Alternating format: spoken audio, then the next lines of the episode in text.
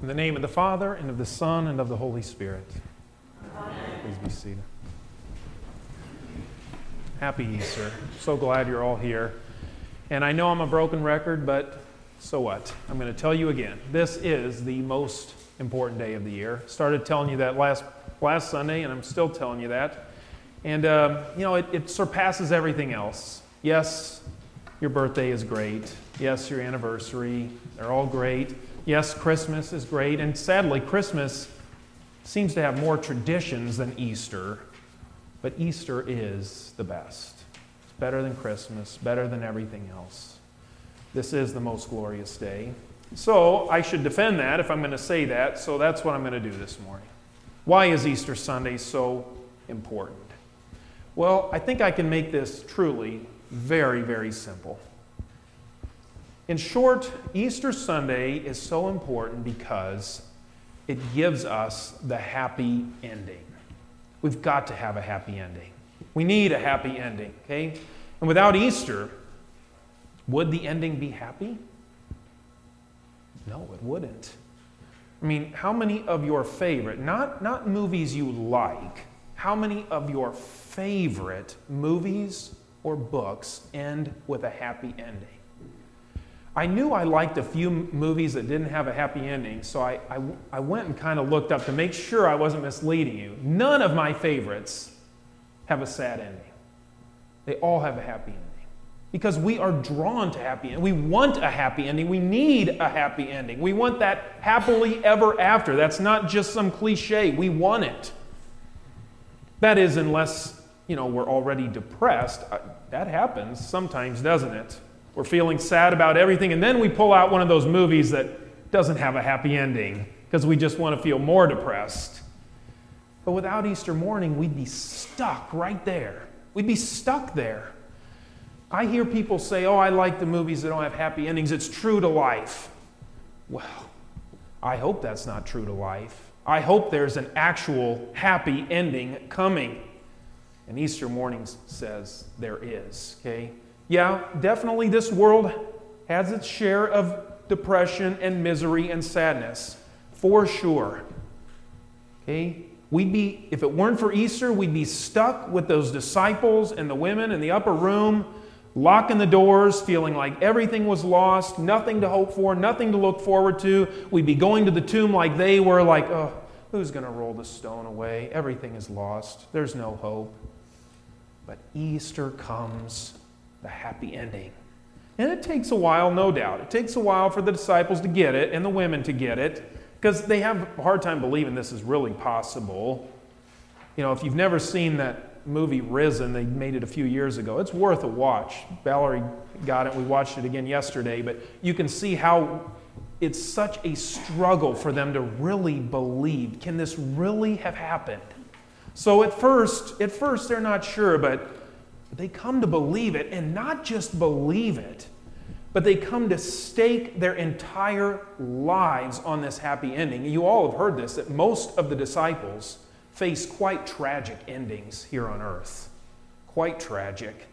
But they all face them with the promise of this happy ending that is coming for them. One of the greatest examples is Stephen, and he's the first one, the first martyr. Okay? He, as he's being stoned to death, not, doesn't sound like a super happy ending, does it? But as he's being stoned to death, he looks up and sees Jesus in heaven. There's his happy ending. Okay? In fact, Job, in our first reading today that Paul read, he talks about the same happy ending. He was quite miserable. Job was, feeling like maybe all was lost. But he even says, which is kind of cool, he even says, you know, this should be written down in a book with an iron pen and lead forever. This is a pretty happy ending, he says, for I know that my Redeemer lives. And you know, actually, some Christians do actually engrave that on rock on their tombstones. I've seen it. I know that my Redeemer lives. Okay? And Job says, and I know that at the last, he will stand upon the earth, and I will see God. What a happy ending. And that's what Easter morning is about. It is the, the happy ending of all happy endings. Now, if that makes sense, I want to spend most of my time in the second reading, 1 Corinthians 15 today. Because there, this is what got me thinking about it a lot. Paul ends, he ends that reading, and you all, you all know that. Oh, death, where's your victory? Oh, death, where's your sting? He ends on this great, happy ending of that chapter. But thanks be to God who gives us the victory through our Lord Jesus Christ. Okay, that, that is an awesome, happy ending. But I want to take you, kind of build you up to that. In this entire chapter, Paul's been, he's been teaching about a very specific thing that you, you and I, we often wonder about. What will happen to our bodies after we die? When, we, you know, we believe in this resurrection. Uh, what, what's going to happen actually to our bodies? And Paul is, is answering that very question. Okay? First, he vigorously defends that Jesus did rise from the dead because if he didn't, well, then it's all a mute point. But he said he gives all the witnesses who all saw him alive after Easter Sunday. He says it's foolish not to believe in the resurrection. But then, then he gets to this specific question, and it really, I mean, I, I hear questions about this all the time.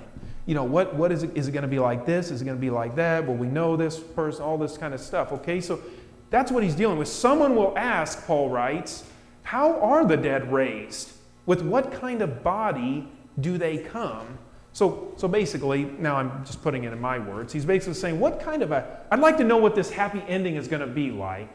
What, what kind of body are we going to have? Okay, we look at our bodies now and they're dying, so it, you know, it's hard for us to imagine what, how's my body, how's God going to make my body perfect, you know, or, or we look at the bodies of our loved ones in a casket at their funeral and we say, what will happen to their body? What, what kind of a happy ending is this going to be? Okay? Well, just for a minute, thinking about that question, it's a very important question. Think about Jesus. What kind of shape was Jesus' body in when they laid him in the tomb Friday evening? Pretty rough shape, wasn't it? right? Um, Nicodemus and Joseph of Arimathea, they come and they wrap him up in some spices, of course, but his body was, I mean, his back was all cut up from the flogging. And of course, he's got a hole in his side from a spear. His hands, of course, and his feet have holes from the nails. His body is beaten, bruised, probably all kinds of colors, lifeless. And we're asking now, what kind of a body are we going to be raised with? What kind of happy ending is this going to be? And Easter morning, you see, boom, there's your answer. There's your answer. What kind of body did Jesus rise from the dead with? His body, of course, but much better.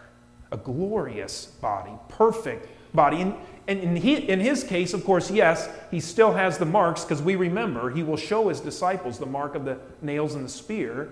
But that's so that we can, so that we, that's for our benefit, so that we can see those marks of our salvation. But his body now is imperishable, will never die again. It's powerful, it's spiritual. Well, this is how Paul says it. He says, What you sow into the ground, your, your body, when you sow it into the ground, does not come to life unless it dies. And what you sow isn't the body that's going to be, but a bare kernel, perhaps of wheat or some other grain. And so it is with the resurrection. What is sown is perishable, but what is raised is imperishable. What's sown in weakness is raised in power. It's sown a natural body, it's raised a spiritual body. So we, we can all understand his simple illustration. You put a seed in the ground this spring, whatever it is you're planting, you know, if you're a farmer, corn or soybeans, if you're a gardener, whatever, you put the seed in the ground, it dies, and then this whole new plant comes to life. So that, that's what Paul is trying to get you to think about. Our bodies planted in the ground when we die, and God raises them up like the body of Jesus. Perfect, imperishable, incorruptible. And Paul even calls it a spiritual body, which in English you got to be careful with. It doesn't mean a spirit like ghost, like our body is going to be a ghost, but no, spiritual in the sense that it's heavenly, it's perfect. And then, now, now, if that all jived with you, then you come to this awesome and happy ending. He says, when this happens, when our bodies are raised from the dead that way, perfect and glorified, then will come to pass this saying Death is swallowed up in victory. Now, you got to sit on those words a little bit because I, I won't be able to do them justice. You got to sit on them. The word swallowed is literally two words put together drinking down. So Jesus has drunk down, swallowed death. Okay? And he's brought victory in its place. Now, this all goes back to Isaiah 25, another happy ending. Listen to this, this little happily ever after that Isaiah describes. He says, On this mountain, the Lord of hosts will make for all peoples a feast of rich food. Sounds great. A feast of well aged wine, even better. Of rich food full of marrow, of aged wine well refined. And he will swallow up, see the word? Swallow up on this mountain the covering that is cast over all peoples, the veil that is spread over all nations. He will swallow up death forever.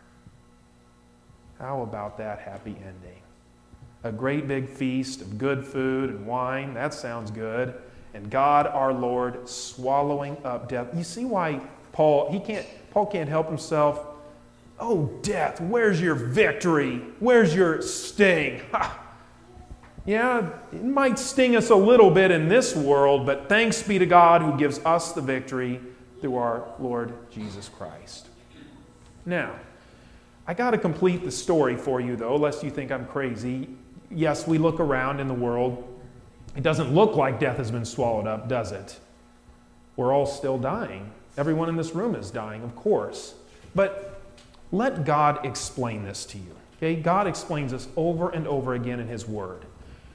You have to look and believe with eyes of faith. You have to. Okay? Your body right now may look like it's dying, but it's not. Not by the eyes of faith, it's not. Because Paul says in 2 Corinthians 4 that our bodies are jars of clay, they're weak, they're fragile, but God has put inside of that jar of clay a great and precious treasure. Those are God's words, not mine. There's this, there's this precious treasure inside of you in that jar of clay. And he says, We have a spirit of faith, so we believe. We believe that God, who raised Jesus on Easter morning, will also raise us with him. So, he says, we don't lose heart. And here, here's kind of the punchline though our outer nature is wasting away, our inner nature is being renewed day by day. He says, we don't look to the things that are seen, but to the things that are unseen. So, my question then to you is do you see that? Because that's Easter morning. Do you see that going on? Yes, your outer body is dying for a time, but inwardly you're being renewed day by day. And in you, this saying is true death is being swallowed up in victory. Right now it is. You wait, you wait. You believe and you wait, and you'll see. Okay? Surely as Easter morning happened, he's risen indeed, and you will rise too. And in fact, we don't just look at our bodies this way, we look at everything in life this way.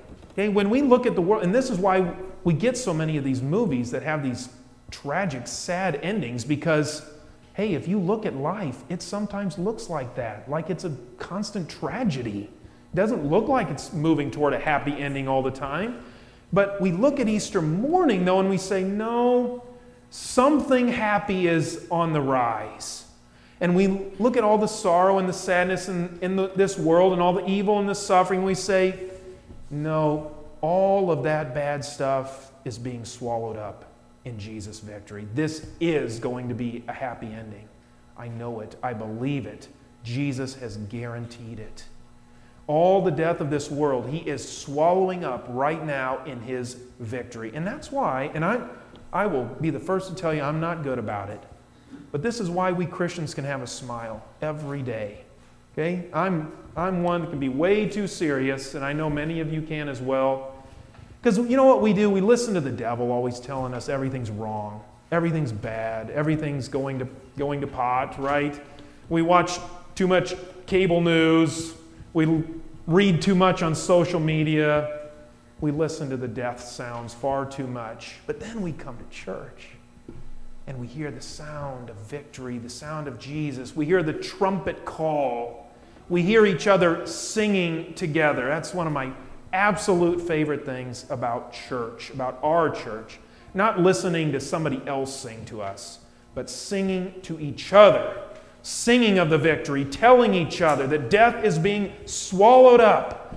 And we get excited for that happy ending. And then that drives us back into the world on Monday morning, tomorrow morning, and we go and we work on swallowing up the death of this world in the victory of Christ. And we do that by loving one another, by smiling at one another, by serving one another, by doing everything we can to bring the happiness of Christ into this world of death.